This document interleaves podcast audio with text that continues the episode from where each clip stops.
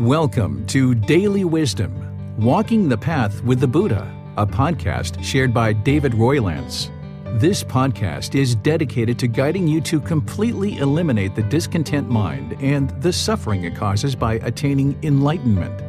Learn and practice the teachings of Gautama Buddha that will guide you to fully attain a peaceful, calm, serene, and content mind with joy.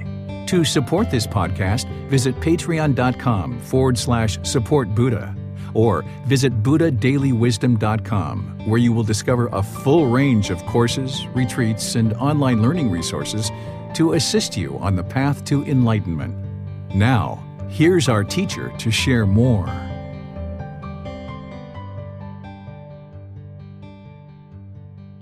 Sawadee Hello and welcome to Daily Wisdom Walking the Path with the Buddha. Today is our group learning program, and we're starting a four part series to learn Buddhist chanting. Over four individual sessions, I'm going to be teaching you Buddhist chanting. Today, we're going to be discussing a bit about the history and why somebody might actually do Buddhist chanting.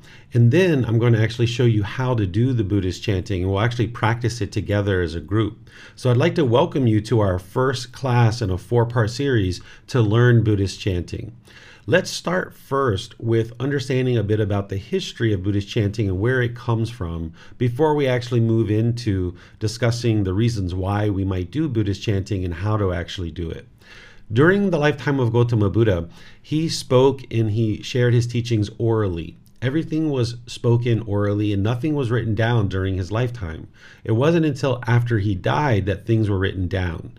So, the way that he helped his students to remember his teachings and then thus be able to practice them is that they would listen to him teach and understanding the discourses. Then they would commit them to memory through reciting them orally in what we would call chanting today. The original teachings were captured in the Pali Canon. So we call this the Pali Canon or the Pali text because it is the Pali language.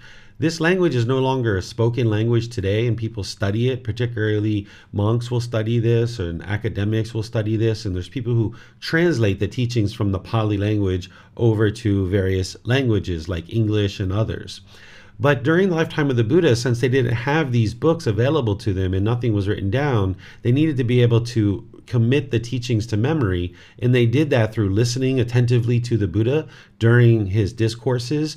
And then twice a month, basically every two weeks, the Buddha would have his students come together and chant the teachings word for word for word for word. So when you're reading the Pali Canon in English, most likely, those words that you're seeing and that we're reading out loud in class in the Pali Canon and English study group, the students of the Buddha would have heard those from the Buddha's own lips. They would have committed them to memory and started reciting them orally in chants every two weeks over the course of a year. So basically, 26 times a year for 45 years that the Buddha was teaching, they would have been chanting those same teachings over and over and over and over and over again. And this allowed them to commit them to memory. And then they could discuss them informally and investigate them, examine them. They could reflect on the teachings. They could then practice the teachings. But ultimately, this is what led to people getting to enlightenment and getting to this peaceful, calm, serene, and content mind with joy is committing the teachings to memory. And then once the Buddha died, they decided to write them down. So, about three months after the death of the Buddha, 500 enlightened beings got together. There were many more enlightened beings than that that existed during the lifetime of the Buddha, but after his death, about 500 of them got together three months after he died and they decided to write down the teachings. And there's one particular student of the Buddha who is largely accredited with remembering the teachings and writing them down. This is his student named Ananda. This is reportedly had been his cousin or perhaps his brother in law that was related to him and was part of the royal family, but he left the royal family to become a student of the Buddha, and he was with him pretty much the entire 45 years that he was teaching. So, Ananda and these other 499 enlightened beings wrote down the teachings based on what they had committed to memory, based on what they had been practicing, based on what led to their own enlightenment, and based on what they were actually chanting. Nowadays, people still chant, and they still chant in the Pali language. Some people know what those words mean and they understand those meanings of the words, and these are the discourses of the Buddha. And then there's other people who are still learning and they might just know the chants and they're able to recite them in Pali, but they don't necessarily know the meaning of the words. The chants that I do, there's three individual chants that I'm going to be sharing with you guys. They're in Pali and I have the English translation so that you can see the meaning of the chants. They aren't actual teachings of the Buddha, but you can see in the actual chant there are certain aspects of the chance that you can learn various aspects of the path to enlightenment and about the Buddha and so forth. So I will be doing that as we go through and sharing the chanting with you guys. But let me share with you guys first some reasons why I actually do chanting and how it can benefit you. Because this is really important to learn as you're preparing to learn chanting, is to learn the reason why you would be chanting. The benefits of chanting start with understanding that when the Buddha taught meditation and he provided his instructions step by step by step by step of how to actually meditate, he started with teaching his students to set up mindfulness in front of you. This was something that he taught in multiple discourses when he was teaching meditation. He taught to set up mindfulness in front of you before you actually start meditating. What mindfulness is, in the way that the Buddha taught it, is awareness of mind, having awareness of the mind. Because as you're training the mind on the path to enlightenment, if you're going to purify the mind, you're going to need to have awareness of the mind. You're not going to be able to purify it of unwholesome qualities and arise wholesome qualities if you don't have awareness of the mind. So, this mindfulness or awareness of mind needs to be cultivated and practiced all throughout your day. By the time you get to enlightenment, you're going to need to be practicing mindfulness all throughout your day. In fact, as the mind moves into the jhanas, this is where mindfulness is fully developed and fully practiced, which will help you make the rest of your way to enlightenment. More specifically, mindfulness is the four foundations of mindfulness, which I'm going to be discussing this Sunday when we teach the Eightfold Path as part of the group learning program. I'll be teaching you the four foundations of mindfulness, which is what you're ultimately cultivating in meditation and outside of meditation. But here, I'm just sharing with you that the Buddha taught to set up mindfulness or this awareness of mind in front of you before you meditate. So essentially, you're not just plopping down and meditating, you're gaining this awareness of the mind as you ease the mind into meditation. So, as you're learning chanting and you're actually doing chanting, you're starting to become aware of the mind as you ease the mind into meditation. So that once you actually start your meditation, you'll be getting benefits right from the beginning. So you're developing this awareness of mind during the chanting, you're developing this concentration, and you also need to develop a certain amount of memory in order to learn the chants and then practice them. Essentially, what you're doing by developing the mind, you're developing the concentration and you're developing this memory is you're exercising the mind as you learn chanting and as you do it before your meditation session and or after your meditation session you're going to be exercising the mind. Because if you never exercise the mind you wouldn't have these qualities of mind to be beneficial in your meditation and outside of your meditation. So if you never exercise a muscle it would experience the decline of that muscle and you wouldn't have the strength that you need in order to lift certain amount of weight the mind is the same way. If you don't exercise it by developing awareness of mind, concentration, and memory, then you won't have that available to you in your meditation and outside of your meditation. So, the chanting is an activity that you can learn and that you can practice in order to develop this awareness of mind, concentration, and memory. You also develop a certain awareness of breath, which I'm going to help you with today. As we're chanting, there's a certain place where you need to breathe. And if you pay attention to that, you can start not only becoming aware of the mind, developing concentration and memory, but you can develop this awareness of the breath, which are the things that you need in order to ease into meditation and get the benefits of meditation in effect, you can be getting benefit from your meditation right from the beginning because you've done some chanting to ease into the meditation. Whereas if you were to just plop down into meditation and start meditating, you wouldn't get the same amount of benefits as if you would have prepared the mind with some chanting and then observe the breath and become aware of the breath as you ease the mind into meditation. The chanting also helps to slow the mind down, to relax it and ease it into meditation.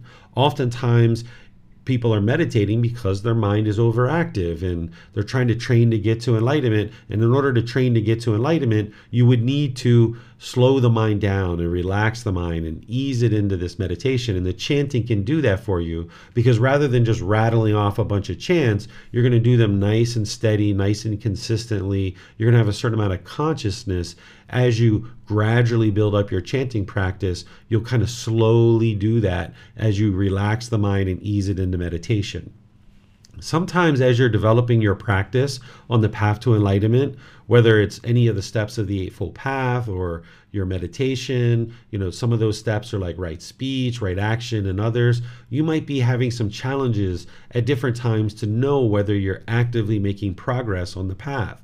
Some people can see progress on the path as early as a few days. Other people, it takes a little bit longer. Sometimes people can be somewhat degrading to themselves and not really see the true progress that they're making.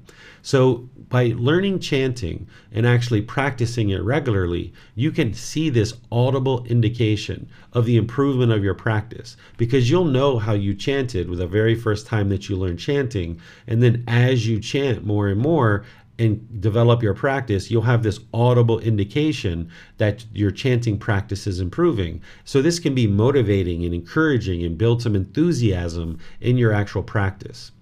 These teachings that the Buddha shared with us and that you're now learning as part of studying the resources that I share, whether it's the YouTube videos, the books, the podcast, whether you're in the Facebook group, whether you attend any classes or courses or retreats with me, all of these teachings have been handed down from the elders from the lifetime of Gautama Buddha 2,500 years ago all the way until now through the Pali Canon. In this Pali Canon, is something that people had to dedicate time, effort, energy, and resources to in order to preserve it. And building temples and having ordained practitioners and all the various facets that make up the Buddhist tradition people had to preserve that over multiple lifetimes. And if people received value from the teachings, then they were incentivized to actually preserve these teachings. And people did preserve these teachings because they were impactful, they were beneficial, they were helpful to them in their life. So, over 2,500 years, we've had countless people that we will never know their names involved in this continuous chain of preserving these teachings all the way to the point where now they're reaching you in this lifetime. And depending on the work that we do in order to preserve these teachings, then the teachings will be available for future generations that are ahead of us and that have not yet even been born. So, part of chanting and part of what I think about while I'm chanting and while I was learning these chants and so forth and working on them at different times, I'm thinking about the respect and gratitude that I have for these elders who passed down these teachings all the way to the point that they're with us right now. Because without them, we wouldn't be able to actually have these chants.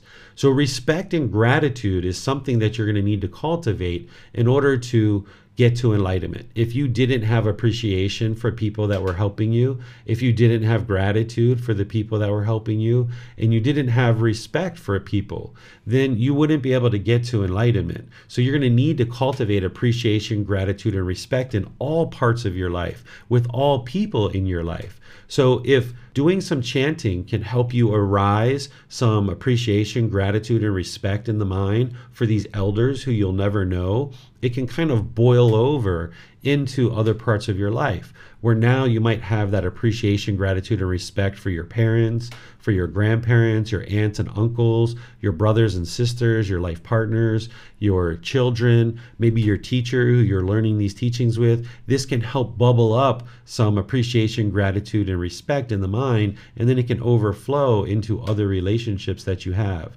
So, this can be really helpful for you to cultivate those qualities of the mind.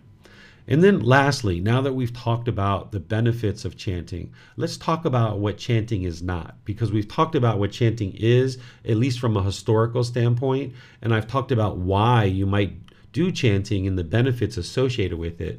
But now let's talk about what chanting isn't. Chanting is not any mystical or magical thing. There's no mystical or magical benefits associated with chanting. There are people in the world that will tell you that there are. But there isn't. Oftentimes, what you'll hear is people will say, if you chant this chant, you're going to get extra long life. Or if you chant this chant, you're going to get more wealth. Or if you chant this chant, you'll get your husband or your wife or your boyfriend or your girlfriend will come back to you. Or if you chant this chant, all your bad karma, all your unwholesome karma will completely disappear. Or even if you chant this chant, you'll get to enlightenment. This is not true at all. And you can actually test this for yourself. If somebody tells you that if you chant this chant, you're going to get an extra long life, then in that community of practitioners, there would be people who are 150, 200, 300 years old because they've been chanting these chants. And you could look around and you could see that there would be people that are 150, 200, 300 years old that are in that community. But you won't see that because it's not true. But people believe these kind of things, and that's why these things continue. Oftentimes, the chanting and the words that we use in a chant, people don't understand what the meanings are of these words.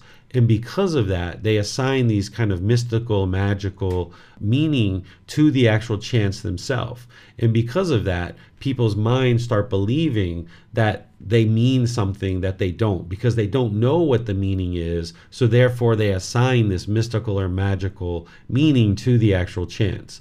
I don't judge people who do this. I don't look down on them or anything like that. But I'm just sharing this with you because you'll hear this from other people that chanting has these particular mystical or magical benefits, but it doesn't. If chanting was actually required in order to get to enlightenment, the Buddha would have made it part of the Eightfold Path. The Eightfold Path is the core central teaching of the Buddha. It's the path to enlightenment. It is your life practice. The Buddha points to the Eightfold Path multiple times in his teachings and says, This is the path to enlightenment.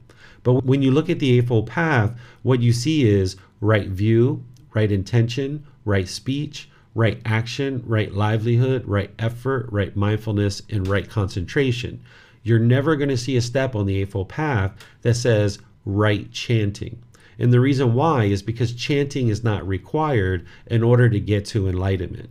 During the lifetime of the Buddha, I would say that it was required because you had no way of committing it to memory and memorizing the teachings if you weren't chanting because there weren't books, there weren't YouTube videos, there weren't podcasts, and things like this. It was only listening to the Buddha and then reciting the teachings to commit them to memory. And people did this on an ongoing, regular basis. But nowadays, because we have books, YouTube videos, podcasts, and things like this, we don't have to memorize the words of a discourse word for word for word for word. What we need to do is we need to absorb the meaning into our mind so that we understand the meaning of the discourses of the Buddha, and then we can reflect on those to independently verify them and then practice them. And when we bring the teachings into practice, that's where we see the real results. So we're not required to chant in order to get to enlightenment. But if you do chant, these are the benefits that you will observe. And you won't see anywhere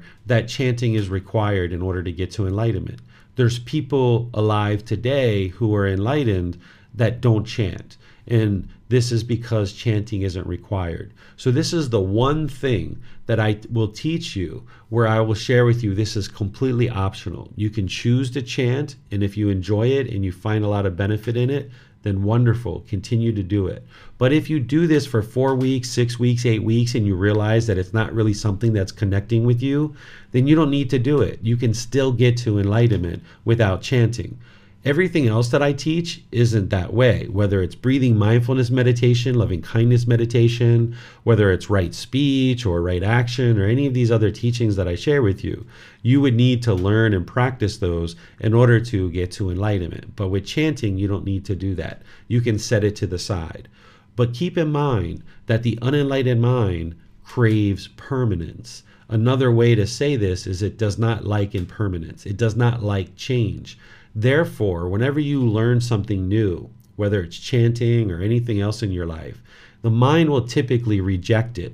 It might fight or it might run because it doesn't like change. It doesn't like impermanence. So, whether it's chanting or anything else in your life, you can't really make a true assessment of whether something is beneficial for you or whether it's something that you might like to do or you might be something that's beneficial for you until you've developed it for a period of time. So, this is why I suggest for people to do chanting for four weeks, six weeks, eight weeks. And as they're doing that, then make a decision of whether or not this is um, helpful for you or not. Because when I first started learning chanting, I could barely put two syllables together. I was stumbling all over my words, stumbling all over my tongue, trying to get my tongue to say some of these words and syllables. And if at any point I would have given up, then I wouldn't have been able to do chanting. But now I can do chanting, and it really helps me to ease into meditation and ease out of meditation. And as a teacher, I think the students really appreciate, at least when I teach live, I know that students really appreciate having a bit of chanting to help them ease into meditation and also to help them ease out of meditation. And I don't need to carry around a gong, I don't need to carry around a bell and try to hit a gong or hit a bell in order to bring people into meditation or out of meditation. I can do that no matter where I am in the world, whether I'm on a bus tour in India or Nepal, whether I'm in a retreat in America, whether I'm teaching at a temple here in Chiang Mai, I can just use the body, the mind, and the breath in order to chant, ease myself and students into meditation, and help ease them out of meditation as well. I'm not tied down to a gong or a bell or some other device. So these are the reasons why I do chanting, and this is the benefits that I receive. If you decide four weeks, six weeks, eight weeks not to do chanting, then you should still find a way to cultivate these same qualities because you're going to need these qualities. You're going to need to set up mindfulness in front of you before meditation. You're going to need to develop awareness of the mind, concentration, and memory. You're going to need to develop awareness of the breath as you ease into meditation. You're going to need to slow down the mind, relax it, and ease it in. You may decide that you would like to have some kind of indication that you're improving in your practice. And you're going to need to develop some kind of appreciation and gratitude and respect for the beings that are in your life and people that are around you because you're going to need that in order to actually get to enlightenment. Without appreciation, gratitude, and respect for the people around you, you wouldn't be able to actually get to enlightenment. And you're going to need to eliminate from the mind the belief or the misunderstanding or the misperception that there's some kind of rite, ritual, ceremony, or worship that's going to lead to some beneficial result in the mind.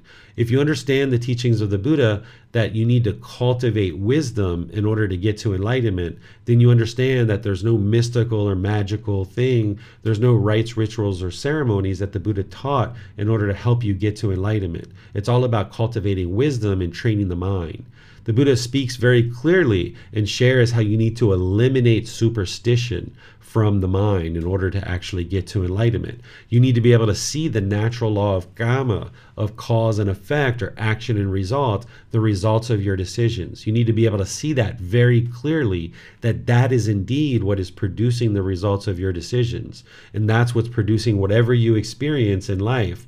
Because as long as you believe that you could do some mystical, magical, auspicious, or superstitious thing to create some kind of benefit, then you're not cultivating the wisdom of this natural law of karma, of cause and effect, or action and result. You're not cultivating that wisdom to then be able to make wise decisions and experience wholesome outcomes. And in that situation where you're lacking wisdom of the natural law of karma, that means you're making unwise decisions that are going to lead to unwholesome results. And you'll stay stuck in the cycle of continuing to experience unwholesome things in your life because you might be believing that there's mystical, magical, auspicious, or superstitious things.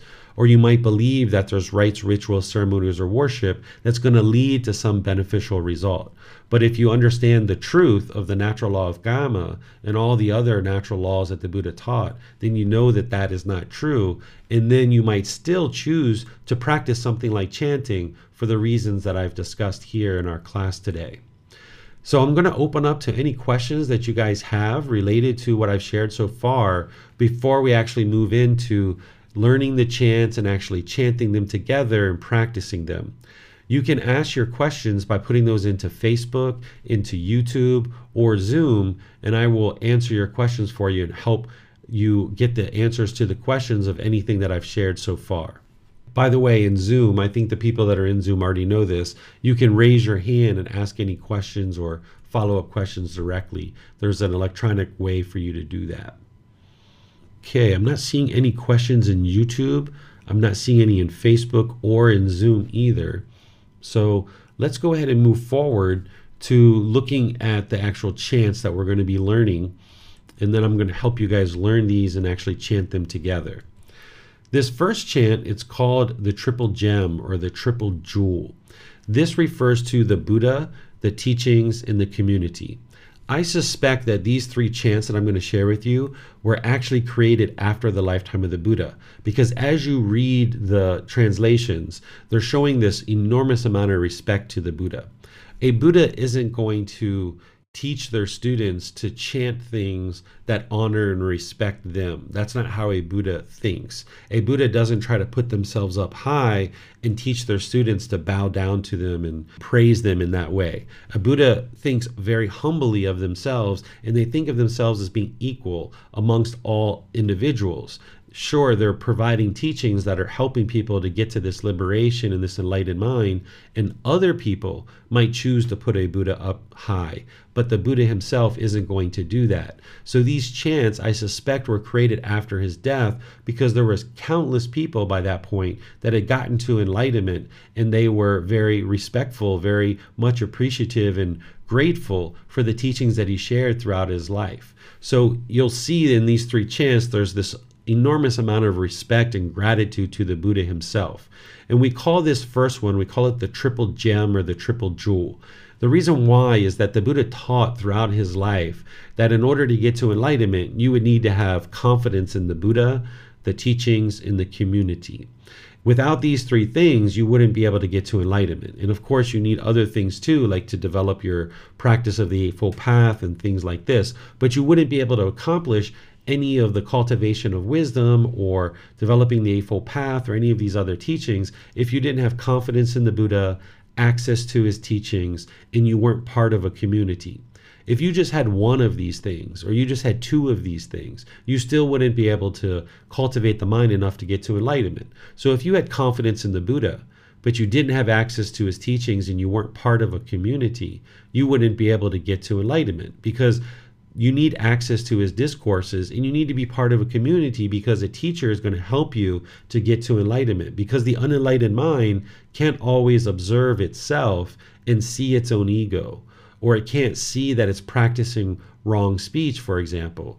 In some situations you can see these things particularly as your practice develops more and more but you're not going to be able to see them real readily oftentimes so you need somebody who you trust and who has your best interest in heart and in mind so that they can help you to see your own ego and see where you're not practicing right speech and see where you're clinging to perceptions. So things like this a teacher's role is to point out this treasure for you so that you can see this. So you would need to have confidence in the Buddha but if that's all you had and you didn't have access to the teachings and you weren't part of a community, you wouldn't be able to get to enlightenment because you wouldn't be able to study his teachings and you wouldn't have people to help you. If you just had access to his teachings, but you didn't have confidence in the Buddha and you weren't part of a community, you wouldn't be able to get to enlightenment. If you just were part of a community, but you didn't have confidence in the Buddha and you didn't have access to his teachings, you wouldn't be able to get to enlightenment because you're just part of the community. And even if you just had two of these things, if you had confidence in the Buddha and you had access to his teachings, but you weren't part of a community, you wouldn't have a teacher, you wouldn't have role models to help you understand how to practice these teachings. So even with just confidence in the Buddha and access to his teachings, you wouldn't still be able to get to enlightenment there. You need all three of these things in order to actually get to enlightenment. So when we chant, we call this the triple gem or triple jewel because it shows respect and gratitude to the Buddha, to the teachings, and to the community. And this is done in the Pali language, and this is typically chanted at the beginning of any event related to gatherings of people who are going to be discussing the teachings of the Buddha or any kind of other events, major holidays, and things like that at the temple. They're going to be chanting this. And one of the beauties about learning how to chant in the Pali language is that this tradition of Theravada Buddhism, which is in Thailand, Sri Lanka, Myanmar, Cambodia, Laos, and southern Vietnam, in reality, it's really spread all throughout the world, but these are the real focal points of it. If you learn chanting in the Pali language, you can go to any Theravada temple anywhere in the world and you can chant right along with the people. Even though you've never met them before, you could go to Sri Lanka or some of these other places and you'd be able to sit down in a temple and you'd be able to chant right along with those people. The accent will be a little bit different, the dialect will be a little bit different, but nonetheless, you guys will be able to chant together. And that's one of the unifying things about the Theravada tradition. Whereas some of the other traditions of Buddhist teachings, like Mahayana tradition and Vajrayana tradition and others, they chant in localized language. So you would need to learn Chinese first, and then you'd be able to chant with the Buddhists who are in China. Or you would need to learn Vietnamese first before you could chant with the Vietnamese people who are chanting in Buddhist centers and so forth and so on. You need to know a bit about Tibetan language in order to chant along with the Tibetans. But with the Theravada tradition, which means the teachings of the elders, everybody's learning with the Pali language and the Pali chants. So even though that we don't necessarily spend time in Sri Lanka, or if you don't spend time in Myanmar or Laos or Cambodia, if you happen to either go to those places or if there's a temple from that place in your country, you could go chant right alongside of these people and you would be able to have a nice harmonious chant because you've learned how to chant in the Pali language. The way that I chant is with a Thai dialect because when I learned chanting, I heard the Thai people chanting this regularly. So when I started chanting, I started chanting with what would be considered like a Thai dialect or a Thai accent, where somebody might be able to observe that if they know what Thai sound like when they chant. When I'm chanting, it sounds very Thai from what Thai people tell me and from what I observe when I am around people who aren't Thai in their chanting, I can tell the difference between their chants and the chants that we're doing. They're similar and they're very similar, but there's just this little bit of dialect difference, a little bit of accent difference. So, what I'm going to do to teach you guys these, each one of them, I will chant first and then after I chant it, I will do it with all of you guys and guide you and instruct you in learning the chant. But first, I'll just chant it on my own so that you guys can hear it. And then after you hear it, then I'll walk you through step by step, helping you to cultivate this and develop it for your own practice. So, what we do is we bring our hands together in a palm to palm at our sternum, at our chest. And then I'll take a nice deep breath here. And actually, let me take a, a little sip of water because I've been talking for a while. My mouth's kind of dry. All right, so what I'll do is I'll just bring my palms together, palm to palm, at my sternum, and I'll take a nice deep breath and then I'll do these chants. Arahang Samma Sambuddho Mahakawa พุตังมหาควันหังอภิวาเตมิ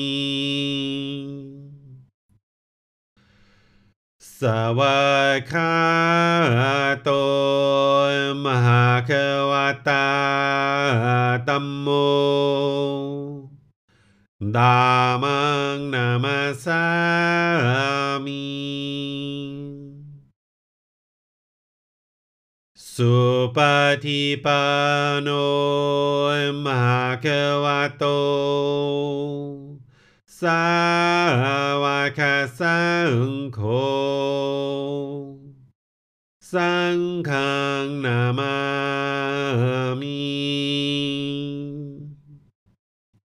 All right. So there you might have noticed that there's kind of a natural pause at the end of each line. There's a pause and that's a nice place to take a little half breath. And then at the end of each line where there's a period, we will typically do a bow. Some people will bow to the floor when we're in a group sitting on the floor. Or if you're just sitting like this, like I'm sitting in a chair, I might just raise my hands up to my forehead, to my, my hairline. And that's a way to show respect to the Buddha, the teachings, and the community. So there's a breath that you can take at these natural pauses. The first two phrases, there's a break right in the middle. The third phrase, there's two individual breaks. So let me show you where the breaths are. And if you'd like to take a breath here, you can. You're not required to, you don't have to, but this is just a natural place to take a breath that I can give you guidance to take a breath here. And it might be really easy for you. So at the beginning, we take a nice deep breath and then Arahang Sama Sambuddho. Right there, take a nice little half breath. भूतं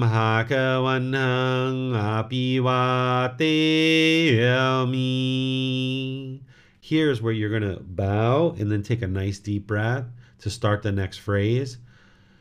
Sawakato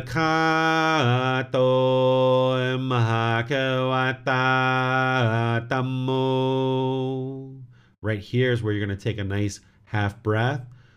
Damang namasami. Again, a nice bow with a nice deep breath. Supatipano mahakavato. Little quarter breath here. Sawaka sanko. Nice little breath there. Sanghang Namami. And then you do your bow. And then from there, you move on to the next chant. But let's chant this one together in order to get you in the habit of chanting so that you'll hear my voice chanting and you can chant along with me it would be wonderful if we could open up our mics on Zoom and we could all chant together. But unfortunately, the internet has a lot of impermanence in it. So if we opened up our mics, it wouldn't really blend nicely together the way it would if you're in person. So if we're ever together in person, where if you're here in Chiang Mai or I'm teaching a retreat somewhere and we're together in person, we can all be chanting together at the same time, which is nice. And there's this a bit of harmony to the chant and it sounds very powerful. But for now, as you're learning, we'll just need to leave our mics off until we're together and we're able to actually chant together. So if you'd like to bring your palms together in front of your chest, you take a nice deep breath here. I just went ahead and muted you, called on. Take a nice. Oh, we have a question here. Um, sorry, before I uh, start the chants, it looks like we have a question. Uh, Max is asking, where are the chants and translations found within your books? You'll find these in chapter 11. So if you go to chapter 11 in volume 1, you'll see the chants in there. Okay? And by the way, also on the website, if you go to buddhadailywisdom.com, there's a link for free download of books. And there, there's a one page front and back chanting kind of quick reference sheet. So if you go there, you can download that and you can print it front and back. And what I usually do is I laminate them because I use them over and over and over again. And this keeps them nice. And then now you can have it in your meditation room. So every time before you meditate and after, you could use the book if you'd like, but you can also use this easy reference sheet to be able to reference it as a one pager as part of your meditation practice. All right, so if you'd like to bring your palms together with them at your sternum, we'll take a nice deep breath and chant this together. Arahang Samma Sambuddho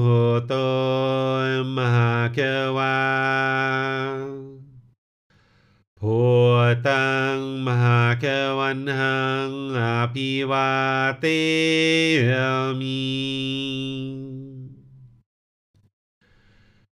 สวากขาโตมหาแควตาตัมโมดามังนามาสามี Supatipano Mahakavato Sawakasangko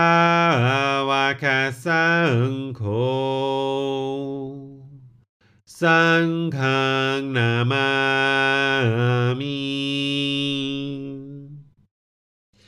Sometimes when you're in certain environments, you get a nice clap at the end of a chant. Some people in some communities they will clap, so don't be surprised by that kind of encouragement and motivation that you know, yay, we did a good job, yay, clap, clap, clap. So we can do that too if you like. All right. So, are there any questions on this particular chant, you can put those into Facebook, YouTube, or Zoom, or you can raise your hand electronically in Zoom, and I'll be able to answer any questions that you have. I'm not seeing any questions in Facebook, YouTube, or Zoom. So, in that case, let's move on to the next chant. We will come back to this one. We're going to do a whole run through at the end, but let's just go on to the next one so that you guys can learn the next one and we can kind of get prepared for like a whole run through. So this one, I just refer to it as the Namo Tassa. And this one is just the same phrase repeated multiple times. You're repeating it three times. So you're repeated the same phrase over three times.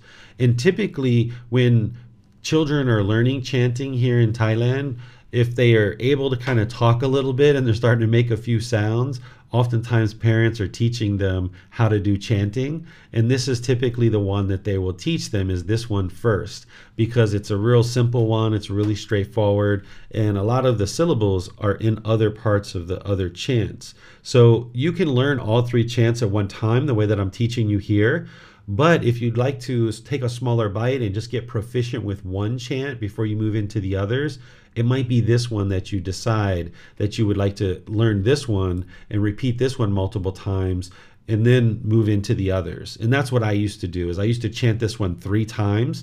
So essentially 9 times I would chant this same phrase and then I would do meditation and then I would chant the same one 9 times again and then once I built some proficiency with this over a few weeks, then I moved into the Arahang Sama Sambuddhasa and then I moved into the next one which I'll teach you which is the Iti Piso.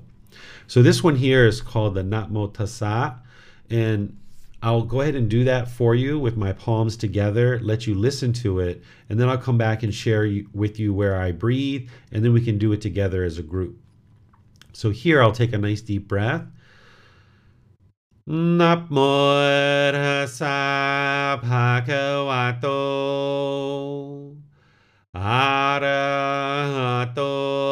Sama Sambuddhassa นับโมทัสสะภะคะวะโตอะระหะโตสัมมาสัมพุทธัสสะนับโมทัสสะภะคะวะโตอะระหะโตสัมมา So you might have heard the natural pause there when I was chanting. It's right in the middle of the phrase. And that's where you take a nice little breath. So it's Napmodhasa Bhagavato. And here's where you take the breath. And then Arahato Sammasambuddhasa. นับโมทัสสะภะคะวะโต breath อะระหะโตสัมมาสัมพุทธัสสะนับโมทัสสะภะคะวะโต breath อะระหะโตสัมมาสัมพุทธัสสะ So you just do the same phrase three times, and there's no bowing or no gesture at the end of each phrase. You just do each phrase three times. So looks like we have a question here. Sir, it seems like the sound was breaking up a bit during the last chant. Yeah, it very well could be, Max. That's the impermanence of the internet, that you may not get a steady, consistent signal. This is one of the reasons why we can't open our mics.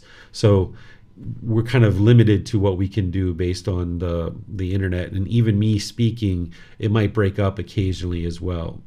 So unfortunately i, don't have any ability to to make that otherwise. So let's do this one together. You can bring your palms together at your sternum and take a nice deep breath here. Nap bhagavato.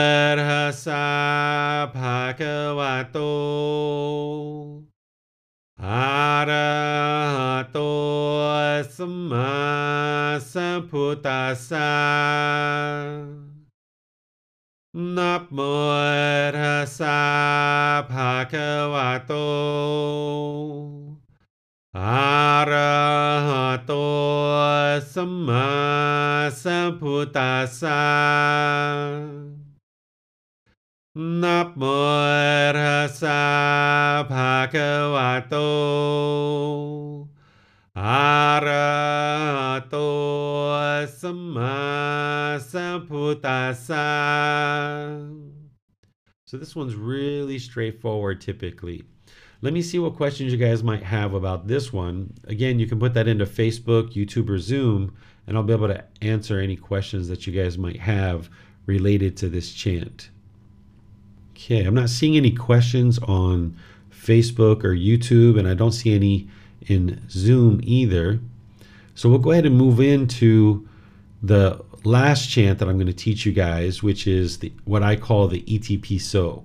This one I feel is a little bit more involved, at least it was for me.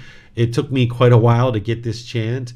For other people, they tell me this one's a lot easier, right? Because of impermanence, not everybody's going to see it the same way. So for this tongue and this mind, it took me a while to get this one. But for other people, you might be able to develop this one quite readily or quite easily. So, same thing, I will chant it first, let you hear it, then I'll come back and show you where the breaths are, and then we can do it together. Okay? So I'm going to put my hands together at my sternum. Take a nice deep breath. Iti piso mahakawa arahang sama samhoto vichacharanang sammuno สค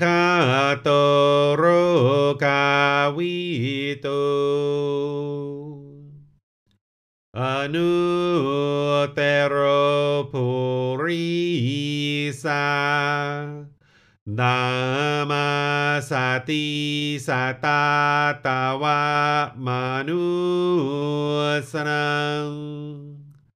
Puto bhagavati And then there at the end, we kind of drag it out and put the hands up to the forehead. Okay? So this is what I refer to as the Iti Piso. Okay. So here, there's pauses, and you guys may have heard them already. Your ear might be starting to getting tuned to where the pause is, but let me just point it out for you. There's one pause in each of the first two phrases, and then the third phrase, there's two pauses there that you could take a nice breath if you'd like to, and it's up to you.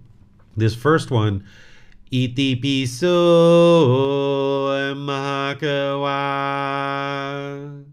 There you might take a little breath. Now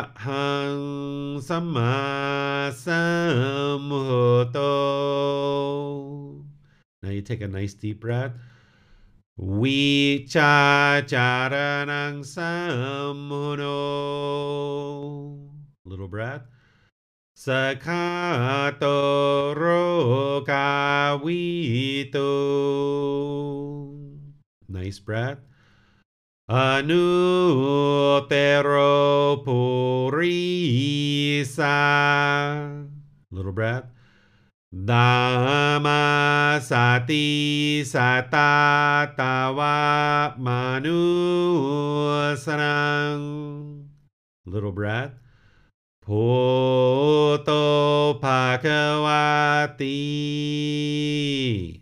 Okay, so that's where the breaths are. You might be hearing those by now. You're not required to take a breath there, but that's just a suggestion for you because as people are chanting, there tends to be a natural pause there, and that's a good place to take a little breath and be sure you have enough breath to carry you out through the end of the chant. Okay? So let's do this one together, give you guys a chance to practice it. You can bring your hands together, palm to palm at your sternum Take a nice deep breath. Iti piso mahakawa arahang sama sammuto vichacharanang sammuno สคาโตโรกาวิตุอนุเตโรปุริสาดามาสติสตาตาวะมนุสนัง โพโตภาควาติ Okay, big clap, clap, clap, clap. Yay. All right. So notice that when we're doing the chant, it's nice and steady, it's nice and consistent. You're not rushed and hurried because that's what the unenlightened mind oftentimes wants to do is it wants to hurry up and hurry up and hurry up. So you're not just rattling these chants off incoherently, but you're also not dragging it out you're practicing it in the middle where you're very intentionally saying each individual syllable and you're putting your intention and your mind behind each individual syllable. This is what creates the power.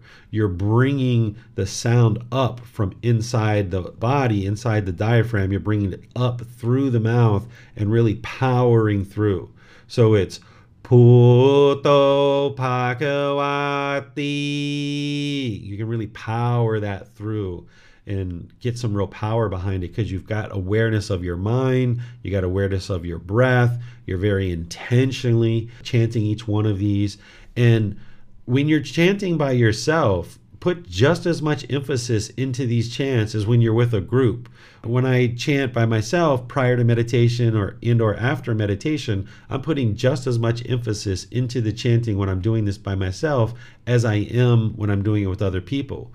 Because if you understand the meaning of these chants, which you can see the translations in the book and all the other resources that I share and here on the screen, you can see that you're chanting and showing this gratitude and respect to the Buddha for all of his knowledge and all that he did he's not listening to this. He's not somewhere, you know, it's not like a prayer that you're doing these chants, but you would like to put this real emphasis and this confidence, this gratitude and this respect into your chant, where you're not just haphazardly chanting, but you're really putting this emphasis and this real meaning behind it. That way, by having the translations and understanding the meaning and putting that into your chants, you can have some real meaning behind the chants. They're not just empty words. So when I chant this, there's always some real intention behind it, both through the mind and then powering through the voice and bringing the air out of the body to make these sounds. So, are there any questions on this particular chant? You can put that into Facebook, YouTube, or Zoom, and I'll be sure to answer any questions that you guys have. Okay, I'm not seeing any questions at all. So let's do this. Let's go all the way back to the beginning, which is the very first chant, the Arahang Sama Sambuddhasa, and we'll take it from the top. We'll go through the Arahang Sama Sambuddhasa, and then we'll go to through the Namo Tassa, and then we will go to the Iti Piso. Okay? So this will just kind of get you in the habit of going through all three chants at one time and kind of getting in the habit of doing that. So if you'd like to bring your palms together and put them at your sternum, I'll flip the slides and at least try to so you guys can see these as we go. Okay? So take a nice deep breath. อาระหังสัมมาสัมพุทโธมหาเกวาพุตังมหาเกวันหังอภิวาเตมี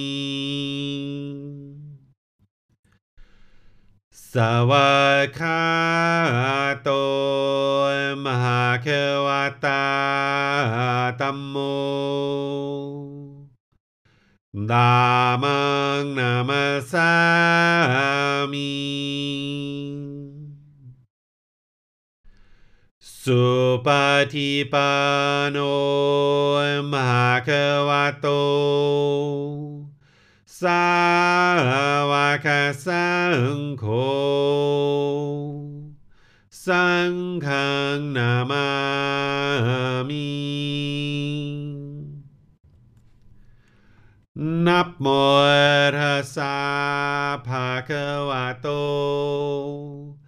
อะระหะโตสัมมาสัมพุทธัสสะ นับโมทัสสะภะคะวะโต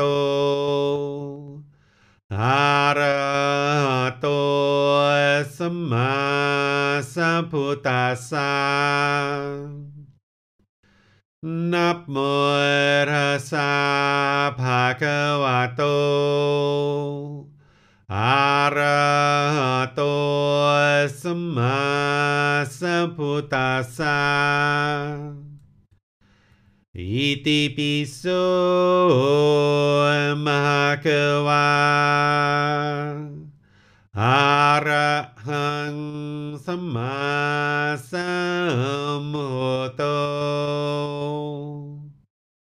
Wicacaranang sammuno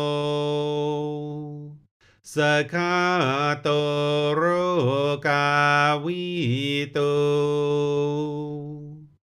Anu purisa Dhamma sati satatawa manusram Puto bhagavati All right, good job. I can't hear you guys, but I'm sure it sounds beautiful out there. All right, if you guys would like to ask any questions, you know that you can do that through the comment section of Facebook, YouTube, or Zoom, or raise your hand in Zoom electronically. And looks like Max is putting a link in here for those of you guys in Zoom, which will take you to the one pager, I imagine, that is the front and back, where it's a kind of an easy reference sheet for you. You can find that on the BuddhaDailyWisdom.com website by going to free books. But those of you guys in Zoom, Max is putting it here. He might be putting it in Facebook and YouTube as well. I'm not sure. All right. Well, I'm going to see if there's any remaining questions on the chance based on what I shared with you guys. I'm not seeing anything in Facebook or YouTube other than Max politely sharing the link for those of you guys to get that easy reference sheet. Thank you, Max. Appreciate that. Let's see. I'm not seeing anything. So I guess you guys are understanding this. So here's what I would recommend that you guys do from this point forward now that you've been practicing the chants at least a little bit here in class and learning them is that now if you have that easy reference sheet and or if you use the book chapter 11 before your meditation session and after your meditation session you would like to chant these so that it eases the mind into meditation and it eases it out of meditation. And it also gives you some practice. It takes about two and a half minutes to chant on the way in and on the way out if you do all three chants. And that way, it gives you a little bit of practice before your meditation and after your meditation. You might also decide to do some practice where you're just doing the chanting. You're not necessarily meditating. Maybe you're just going into a room for 15 minutes or so, 20 minutes, and you're just running through the chants a few times or practicing them, going through them nice and easy, where you might be doing all the way through all three chants maybe three times. And this will probably take you all of about you know 10 minutes 15 minutes maybe if you have a glass of water or something that can help you keep your mouth uh, nice and moist. And then that way you can practice occasionally of just doing the chants and then you're able to put it together with your meditation practice. So if you build this up as a practice you'll be able to see that it really works to help ease the mind into meditation and out of meditation but as you're learning this and as you're doing this, don't feel like you have to chant for every single meditation session because that would be permanence if the mind was craving to do that. There are some situations where you might chant, other situations where you might not. Or you might just chant quietly within your own mind.